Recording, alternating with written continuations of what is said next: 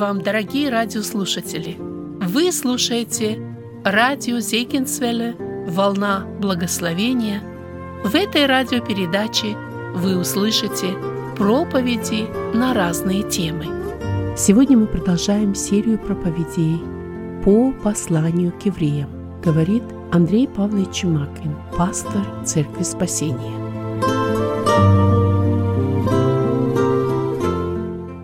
Итак, мы продолжаем наше изучение послания евреям. В прошлый раз мы сделали вступление, мы смотрели на многие важные вопросы, мы рассматривали, что это за послание, кто написал это послание, кому было написано это послание. Мы смотрели на общие вопросы, которые связаны с этим посланием. И мы также смотрели только на один первый стих, для того, чтобы увидеть этот важный момент, о котором говорит апостол Павел, что Христос это откровение Бога, это, это Слово Бога, это то Слово, которое было сказано в Ветхом Завете, теперь оно исполнилось в Иисусе Христе. Господь сказал свое последнее, окончательное откровение, и нам важно это понимать. Сегодня мы продолжаем, и сегодня в нашем а, изучении послания мы коснемся следующих двух стихов. Я надеюсь, что начиная вот со следующего нашего исследования, и потом мы будем стараться, чтобы за один раз проходить всю главу. Но вот сегодня это важный момент, мы коснемся второго и третьего стиха, и потом, как я говорю, мы пойдем немножко быстрее. Итак, вот сегодня мы посмотрим на а, второй и особенно на третий стих первой главы. И вопрос, который мы можем поставить вот к этой теме, которую будем рассматривать сегодня, это «Кто есть Христос?» Это главный вопрос. И третий стих, на котором мы будем останавливаться, он особо показывает, как Сын открывает Отца, как вот как сказано, Бог, говоривший издревле, издревле, издревле в пророках, последние дни говорил в Сыне. Каким образом это происходит? Во Христе мы говорим, что Бог явлен в полноте. Кто такой Христос? Задавая этот вопрос, мы э, можем сами себе сказать, возможно ли ответить на этот вопрос нашими человеческими словами, понять нашим человеческим разумом. Можем ли мы в полноте дать вот такой ясный, полный ответ, кто такой Иисус Христос? Можем ли мы словами описать красоту, например, горы Райнир, там, где мы живем. Мы можем разные слова употреблять для того, чтобы сказать, какая красивая эта гора, насколько прекрасна это при восходе солнца. Можем ли мы описать красоту океана? Мы можем употреблять какие-то слова и говорить, как это красиво, но до того момента, пока сам человек своими глазами не увидит эту красоту, многие наши описания, они не будут полноценны. И поэтому, когда человек не способен вот описать что-то словами, за всю историю человечества люди приходили к поэзии, к музыке, потому что когда слов не хватает, тогда стихами люди говорят, мелодию добавляют, потому что вот недостаточно, чтобы описать всю красоту. Наверное, и в отношении этого вопроса мы сталкиваемся с этой проблемой. Кто такой Христос? Как можно описать словами всю полноту этой великой личности Иисуса Христа. Но это важный вопрос, и нам важно найти на него ответ. И нам важно, чтобы наше мнение э, об Иисусе Христе, оно было верным, оно было правильным. Сам Христос, вы помните, Он задает этот вопрос ученикам, за кого почитают меня люди? И потом Он спрашивает, а вы за кого почитаете меня? То есть Христос задает этот вопрос, и Он ожидает ответа. И все в нашей жизни зависит от этого ответа, который мы дадим, от нашего мнения, от нашего понимания личности Иисуса Христа. Потому что если в этом ответе мы допустим ошибку, мы можем оказаться в аду. Это очень важный вопрос. От нашего понимания Христа, от нашей веры во Христа, от нашего основания, кто такой Иисус Христос, зависит наша будущность, зависит наша вечность. Именно поэтому есть огромная опасность заблуждений, лжеучений. В прошлый раз мы говорили, заблуждения свидетелей Иеговы, заблуждения мормонов, которые искажают истину об, об Христе, которые представляют ложное учение об Иисусе Христе. Это настолько серьезно, что человек, последуя какому-то заблуждению, в конечном итоге он может оказаться в аду. Но если мы дадим правильный ответ на этот вопрос, тогда мы можем довериться Господу, мы можем уповать на Него, мы можем служить Ему, мы можем поклоняться Ему. И в конечном итоге, веруя в Иисуса Христа, мы оказываемся в вечности. И поэтому для нас этот важный вопрос. Я хочу, чтобы мы посмотрели еще раз на эту схему. Она немножко более Э, сделано теперь, чтобы э, э, лучше читать, можно было ее. И в прошлый раз, когда мы касались автора, мы касались получателей, мы говорили о том, что они знают истину Ветхого Завета, и мы остановились вот на этом первом стихе, который является введением посланию. И мы говорили о том, что Бог говорит издревле отцам в пророках. Сегодня мы будем касаться вот этой части, кто есть Иисус Христос. Потому что эти первые три стиха послания, посмотрите, вот эта стрелка показывает, они являются основанием ко всем главам этого послания. Ответ на вопрос, кто есть Христос, является основанием ко всему, о чем будет говорить апостол Павел. Евреи, которым он пишет послание, не имели ясного, четкого ответа на этот вопрос. У них не было четкого понимания, кто есть Иисус Христос. И поэтому они оказались в этом положении. Они готовы были отойти от христианства, они готовы были вернуться в иудаизм, они готовы были вновь использовать вот те э, принципы ветхозаветные, которыми когда-то они пользовались. Почему это происходило у них? Они до конца не понимали, кто есть Христос. И поэтому апостол Павел пишет это послание. И с самого начала он четко и ясно говорит о том, кто есть Христос. И потом в последующих главах он подтверждает это, он дает аргументы, он сравнивает все, что происходило в Ветхом Завете, все те важные аспекты жизни израильского народа, он сравнивает со Христом, чтобы они поняли, чтобы они увидели, чтобы они действительно осознали важность э, верного понимания личности Иисуса Христа.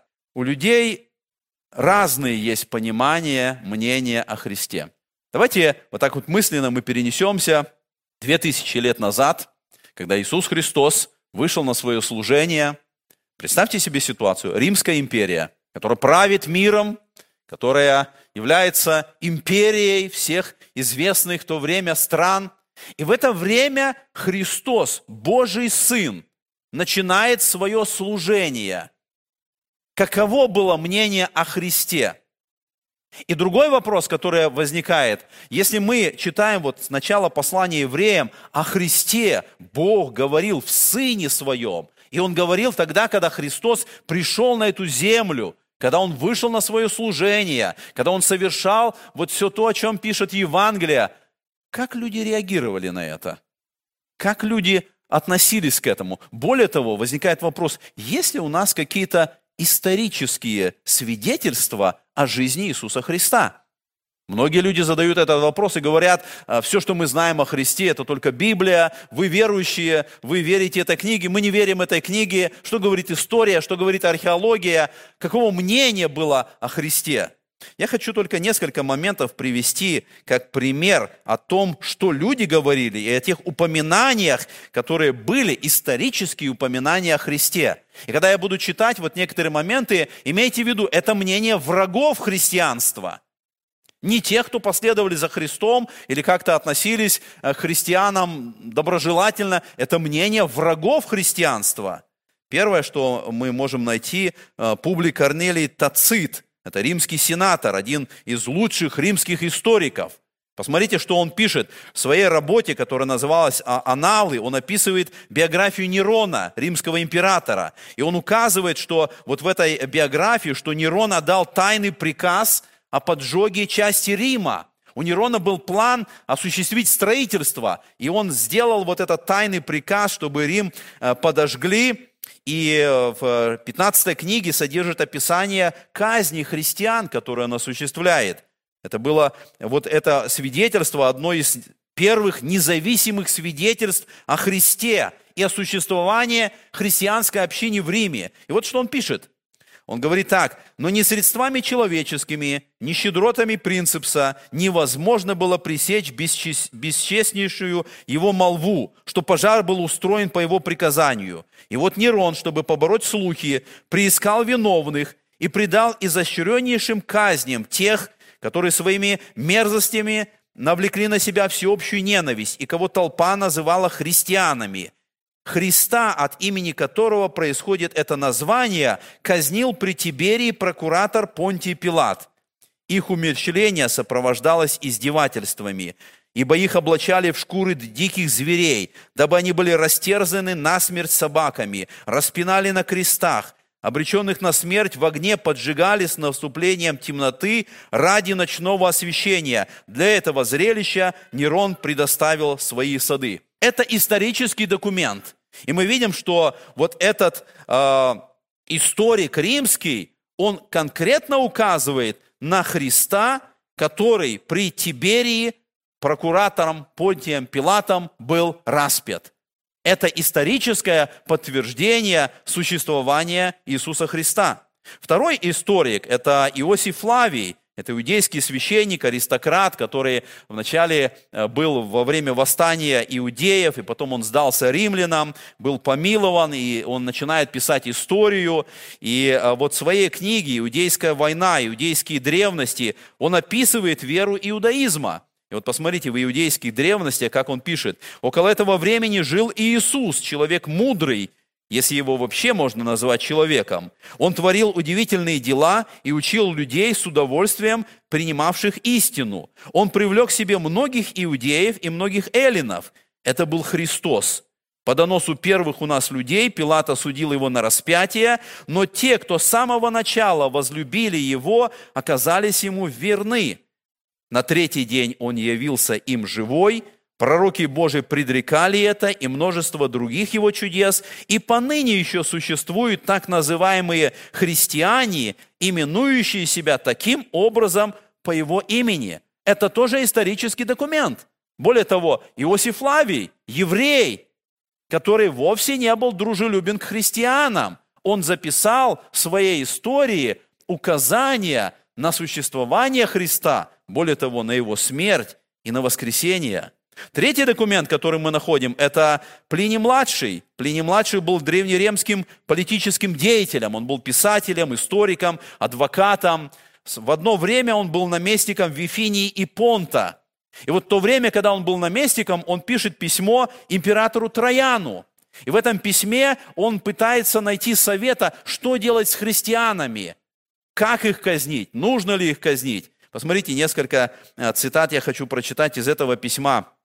Он пишет так. «Я никогда не присутствовал на следствиях по делу о христианах, поэтому я не знаю, чем и в какой степени их следует наказать или как вести дознание. Я очень колебался, надо ли, вынося приговор, делать разницу между возрастами или же ничем не отличать нежный возраст от людей взрослых, прощать ли раскаявшийся или же человеку, который был христианином, отречение не идет в пользу, и следует наказывать само имя, даже при отсутствии преступления, связанного с именем. Пока что с теми, кого приводили ко мне в качестве христиан, я придерживался такого образа действий. Я спрашивал их самих, христиане ли они. Сознавшихся спрашивал второй и третий, угрожая им казнью. Упорствующих вел, э, велел уводить на казнь. Тех, кто отрицал, что они являются христианами или были ими, я решил отпустить, когда они вслед за мною призывали богов, совершали пред изображением Твоим, которое я с целью велел принести вместе со статуями богов жертву ладаном и вином, а кроме того обругали Христа. Настоящих христиан нельзя принудить ни к одному из таких поступков. И дальше он продолжает. Другие – названные доносчиком, сказали, что они христиане, а затем отказались от этого, сказав, что они были христианами, а затем отпали, некоторые за три года, другие за много лет назад, некоторые даже за двадцать. Все они почитали и твое изображение, и статуи богов, и обругали Христа. Они утверждали, что вся их вина или заблуждение состояли в том, что они обычно по определенным дням собирались до рассвета, воспевали, чередуясь Христа как Бога. Посмотрите, что пишет историк. Он пишет о наказании христиан, о смерти. Они готовы были, некоторые отказывались, но некоторые шли на смерть. И они говорили, что они почитали Христа как Бога. Это историческое свидетельство. Еще один документ – это Гай Светоний Транквил, это римский историк. Он написал книгу, которая называется «Жизнь 12 Цезарей». И в этой книге он описывает э, жизнь вот всех э, цезарей того времени, или кесарей, как мы называем. Посмотрите несколько фраз. Из описания жизни Клавдия. Он говорит, иудеев, постоянно волнуемых Христом, так он пишет, Христом, он изгнал из Рима, то есть Клавдий. А мы помним, что в книге «Деяния апостолов» об этом написано, что Клавдий, Клавдий изгнал из Рима христиан – и получается, что этот историк Светоний, он упоминает этот момент в отношении Христа. В описаниях жизни Нерона он пишет, были наказаны христиане, приверженцы нового и зловредного суеверия. То есть мы тоже видим здесь указания на христиан, на Иисуса Христа. Это мнение людей, мнение историков. Для нас важно, что у нас есть исторические указания – не христиан, которые показывают на существование и на жизнь Иисуса Христа. Мнение людей различное. И когда мы смотрим сегодня на мнение людей об Иисусе Христе, мы тоже можем увидеть самые разные мнения. Я хочу привести только несколько, можно много приводить мнений. Блес Паскаль, говоря о Христе, он говорит, в сердце каждого Бог создал вакуум, который невозможно заполнить сотворенными вещами, но только самим Богом, познав Его через Иисуса Христа. Авраам Линкольн, он говорит, «Я знаю, что есть Бог, которому ненавистны несправедливость и рабство. Я знаю, что истина в свободе, поскольку этому учил Христос, который есть Господь».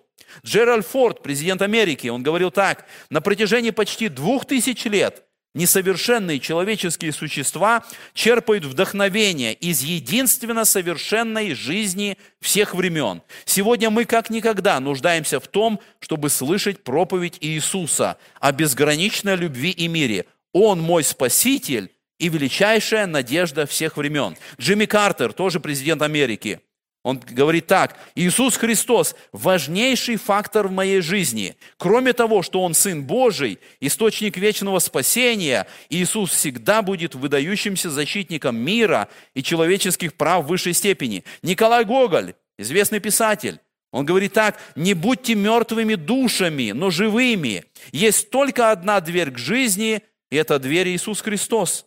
Альберт Эйнштейн, он писал так, правда, я иудей, но лучезарный опыт Иисуса Назарея произвел на меня потрясающее впечатление. Никто так не выражался, как Он. Действительно, есть только одно место на земле, где мы не видим тени, и это личность Иисус Христос. В нем Бог открылся нам в самом ясном и понятном образе. Его я почитаю.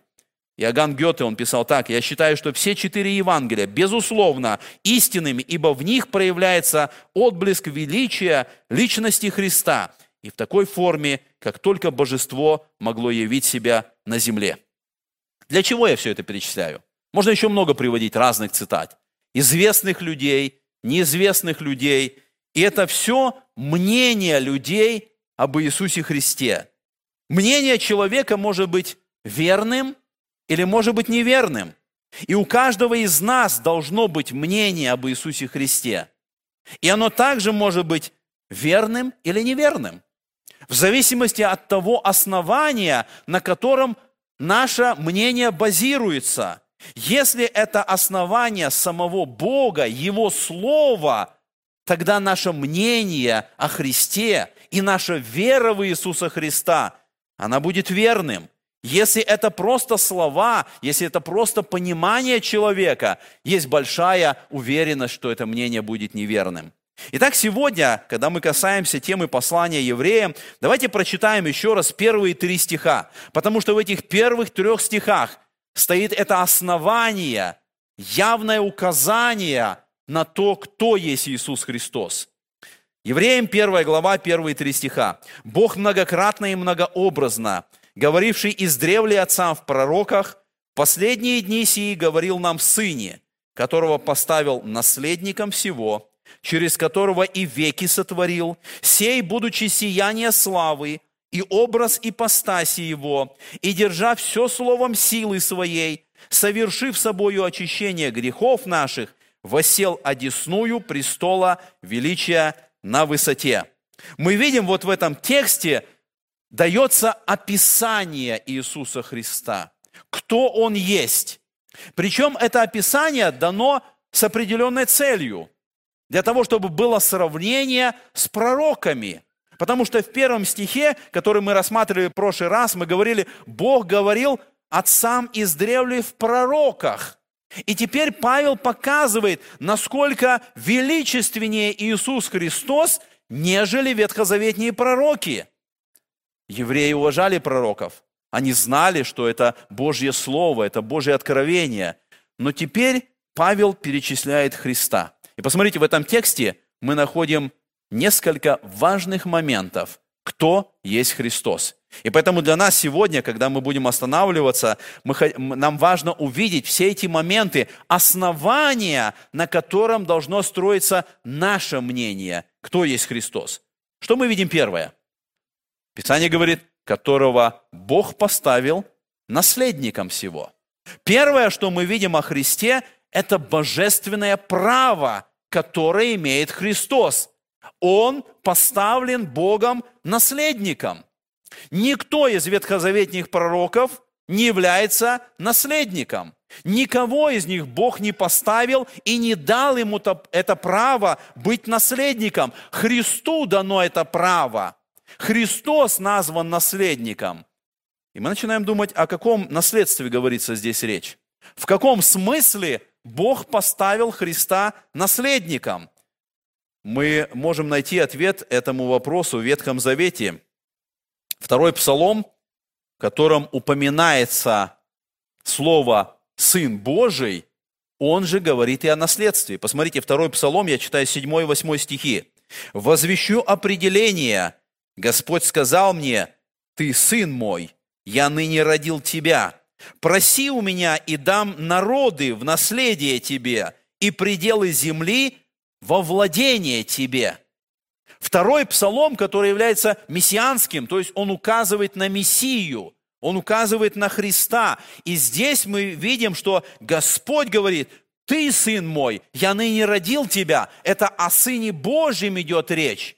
И здесь мы видим слово «наследие». «Дам народы в наследие тебе». В человеческом понимании, когда речь идет о наследстве, э, есть как бы порядок. Чтобы наследник получил наследство, необходимо, чтобы умер завещатель. Но отец, Бог Отец, Он не умирает. И поэтому мы видим, что вот в этом смысле нам важно понять, как же Бог Сын становится наследником. В чем это божественное право, как, о котором сказано, Бог поставил его наследником. Во втором псалме сказано, народы дам тебе в наследство.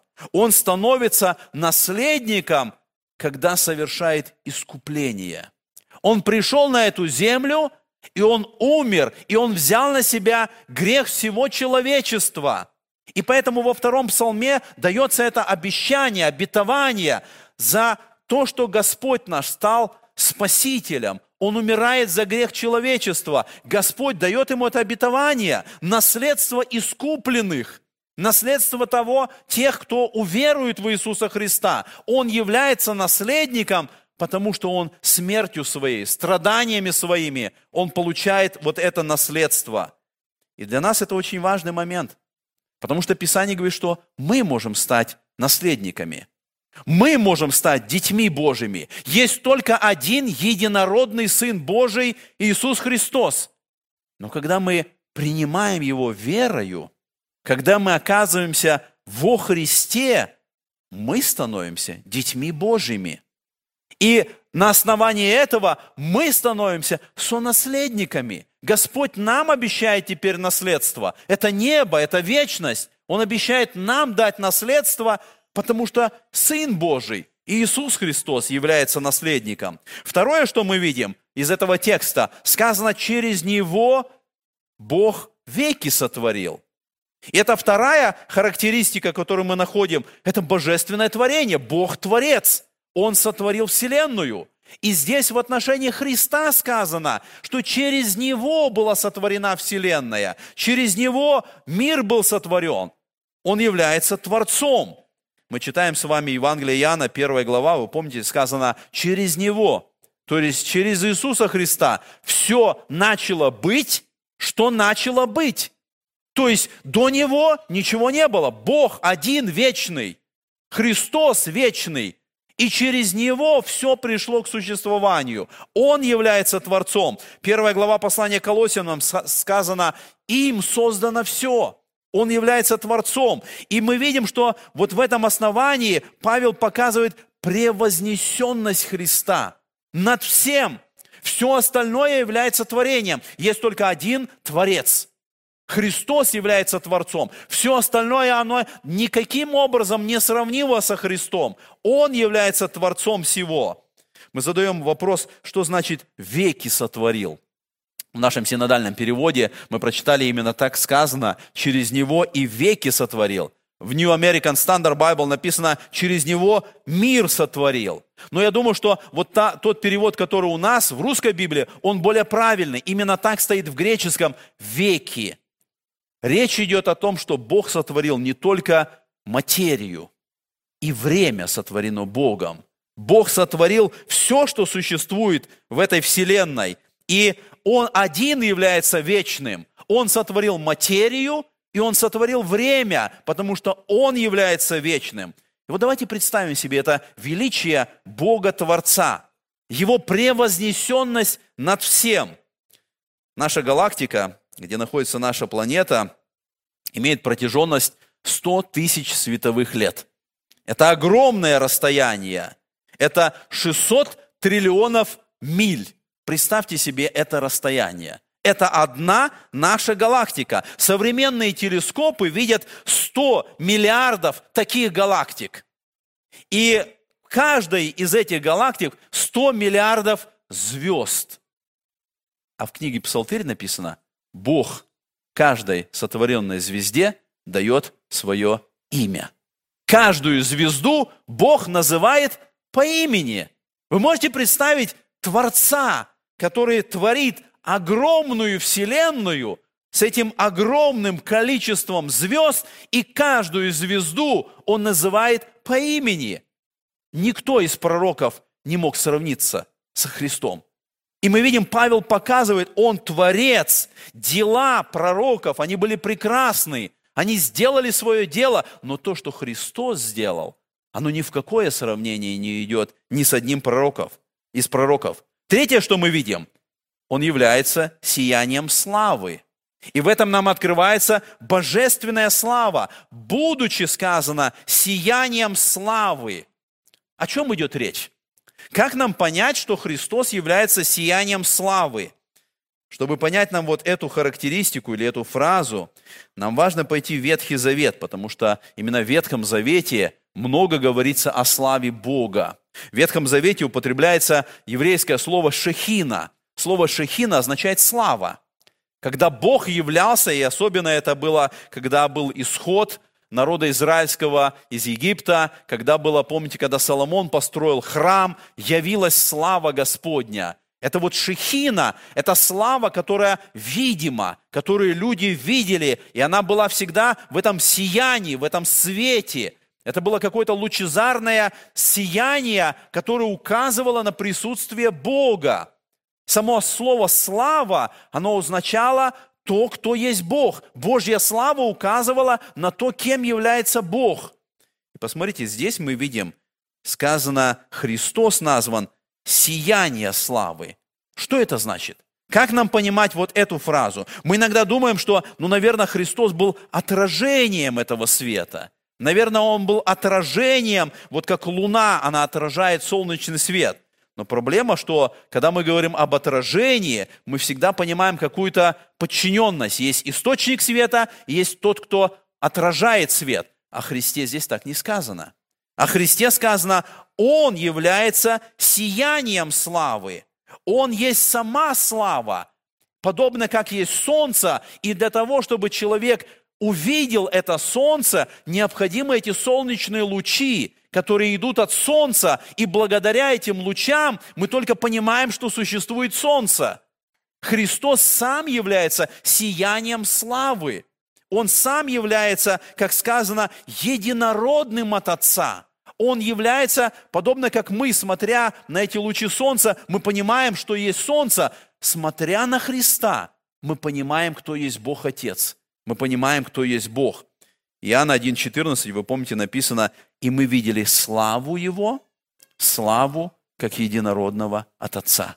Смотря на Христа, мы понимаем, кто есть Бог. И когда мы хотим познать Бога, нам нужно смотреть на Иисуса Христа. И подобно как сияние, оно неотделимо от Солнца, так и Сын Божий, его невозможно отделить от Бога Отца. Там, где свет, там и сияние. И поэтому вот это определение, что Христос сияние славы, вместе со следующим, который мы будем сейчас рассматривать, оно является подтверждением Троицы, подтверждением триединства Бога. Четвертая характеристика.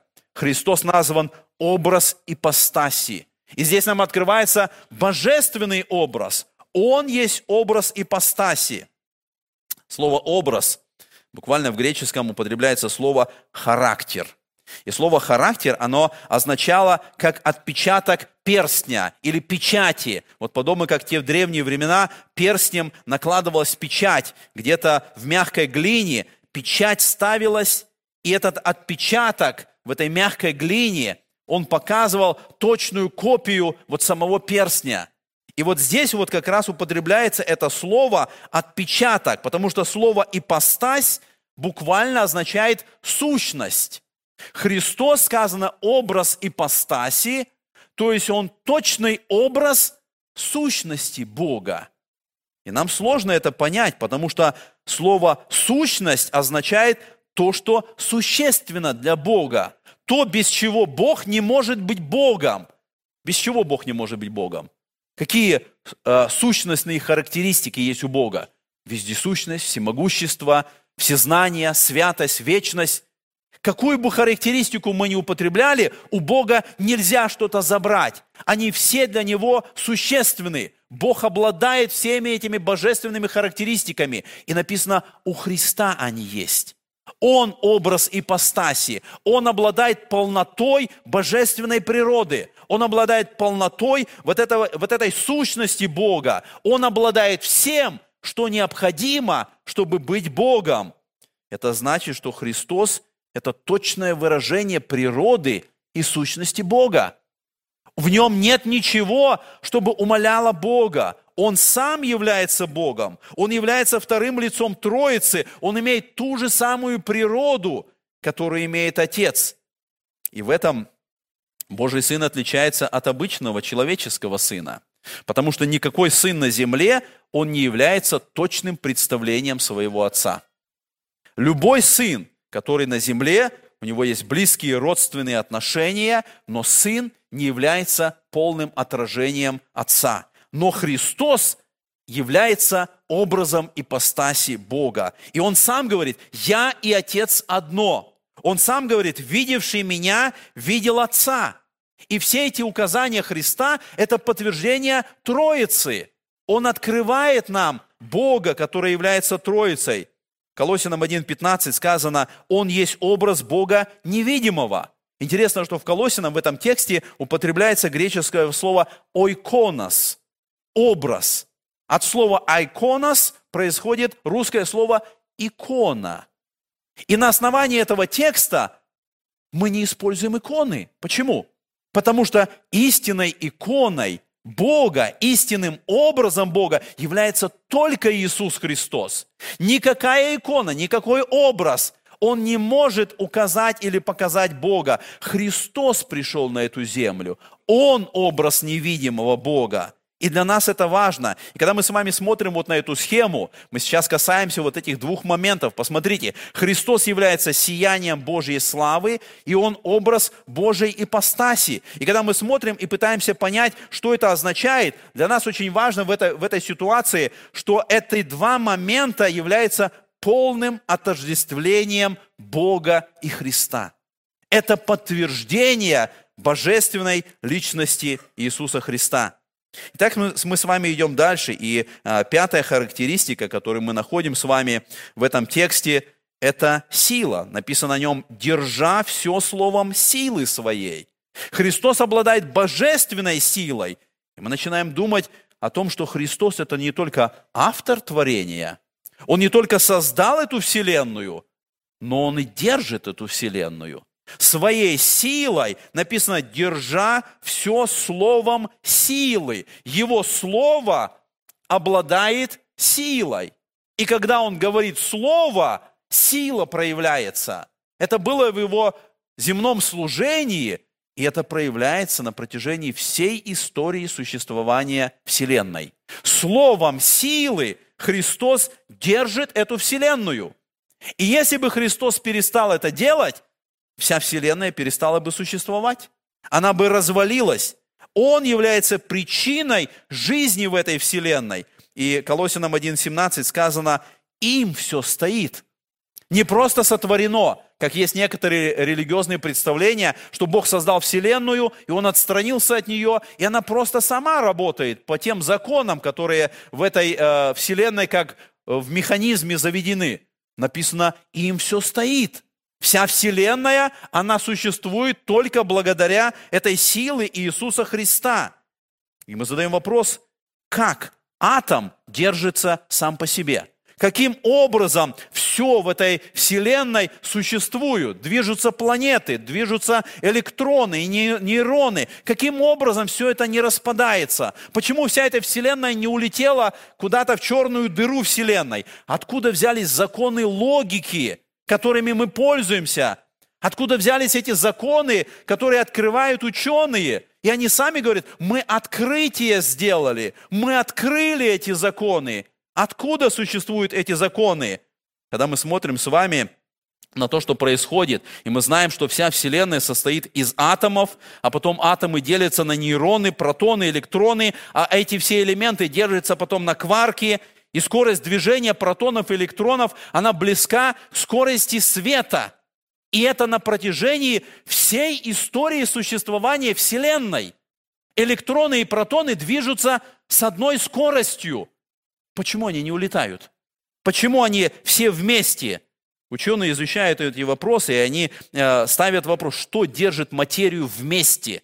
Каким образом все эти атомы существуют вместе? И они пришли к выводу, что это комбинация четырех сил.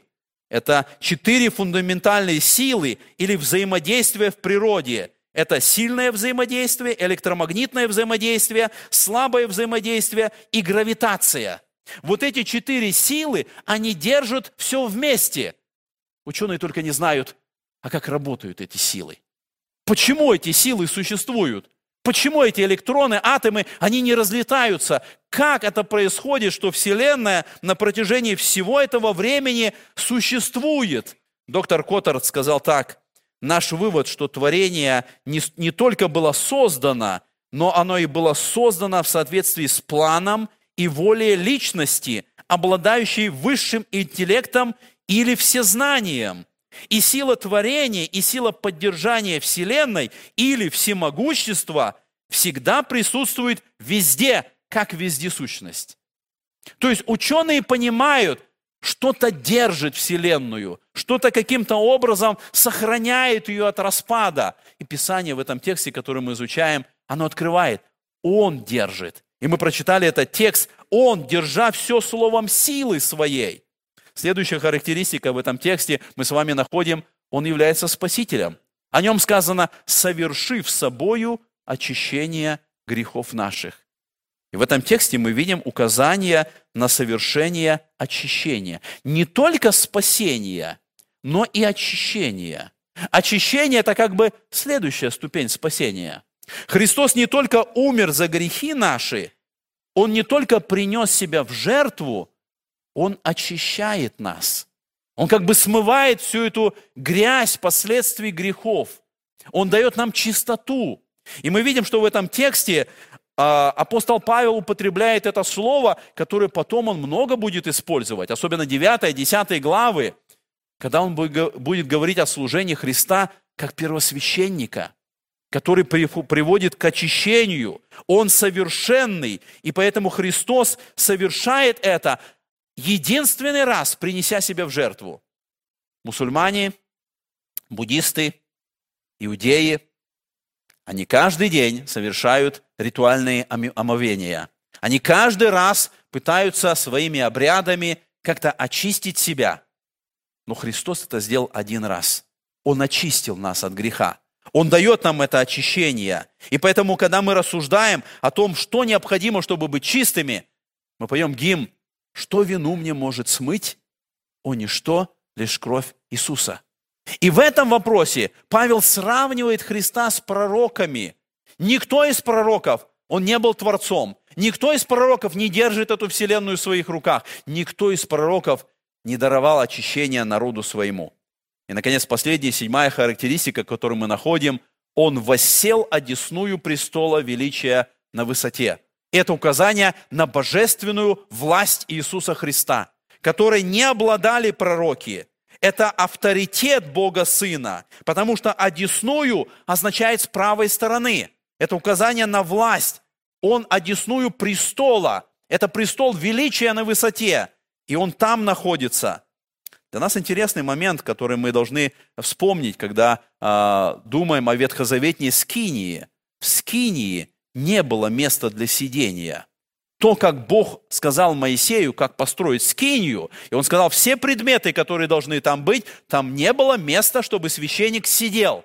И это говорит о том, что первосвященник и каждый священник, который совершал свое служение, он не заканчивал свое дело. Каждый день, каждый месяц, каждый год он входил туда, ему нужно было повторять и повторять свое служение, приносить жертвы, брать хлебы предложения, кропить кровью, зажигать курение, работать вместе там на, на жертвеннике. Он никогда не заканчивал свое служение. Что произошло, когда Христос совершил единственную жертву? Написано, он воссел одесную престола величия на высоте. Он совершил жертву, и он закончил это служение. Уже нет необходимости повторять эту жертву. Нет необходимости еще раз приносить какие-то жертвы. Он совершил дело спасения нашего. И поэтому он находится там. Но то, что он восседает на престоле, вовсе не значит, что он ничего не делает. Мы, мы с вами сказали, он держит вселенную. Он управляет историей, он заботится о церкви, он заботится о своем народе, он ходатайствует за нас. В седьмой главе сказано, он может всегда спасать приходящих через него Богу, будучи всегда жив, чтобы ходатайствовать за нас. И мы с вами посмотрели вот на все эти моменты, кто есть Христос. Это наш фундамент.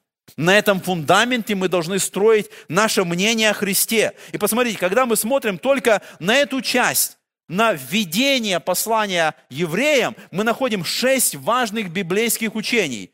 Мы находим истину об откровении, истину о творении, истину о Троице, истину об отношении Ветхого и Нового Заветов, истину о Христологии, то есть учение о Христе, истину об искуплении. Это все в этих трех стихах первой главы послания евреям. Это там Павел с самого начала дает такой важный фундамент, на котором он будет строить все свое основание.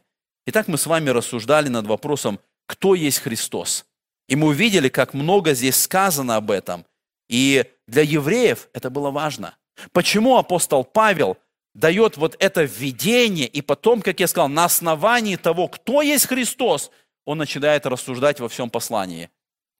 Готовы ли мы сегодня дать правильный ответ на вопрос, кто есть Христос? Возможно, иногда и в жизни христиан получается, что мы, как эти евреи, которым писал апостол Павел, мы знаем что-то о Христе, но наша жизнь не строится на основании нашего понимания и веры, кто есть Христос и что Он сделал. Оно где-то у нас есть, подобно как у этих римских историков. Запись о том, что-то произошло. Где-то был Христос, где-то что-то Он совершил. Но наша жизнь никак не соответствует тому знанию и вере нашей о том, кто есть Христос и что Он сделал. И поэтому, когда мы смотрим с вами вот на это откровение, мы видим, что во всем Ветхом Завете нам показаны три важных служения, когда совершалось помазание – когда Бог присутствовал. Это служение пророка, это было служение первосвященника, это было служение царя. И мы видим вот в этих трех текстах, Христос исполнил каждое из этих служений. И мы можем, вот подводя итог этим трем стихам, мы можем сказать, что вот это слово, Библия, которое мы имеем, это окончательное слово Бога.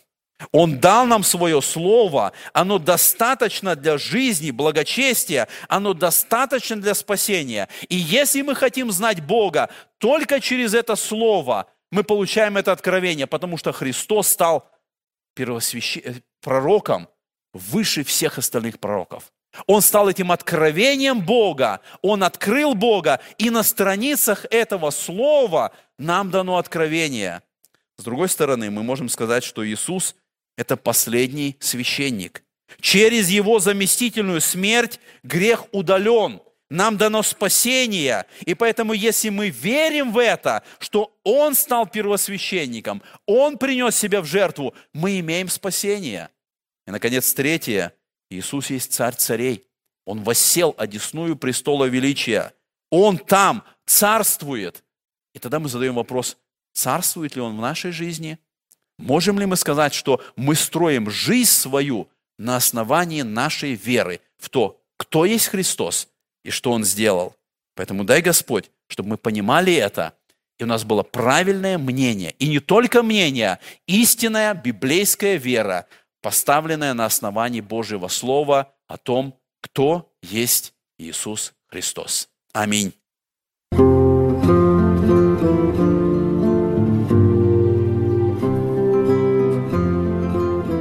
Эту проповедь вы можете еще раз прослушать в нашем приложении смартфона под русским флагом в передачах проповеди, а также на сайте Церкви Спасения – salvationbaptistchurch.com Вы слушали радио Зегенсвелле. «Волна благословения», город Детмалт, Германия. Дорогие радиослушатели, мы желаем вам Божьих благословений –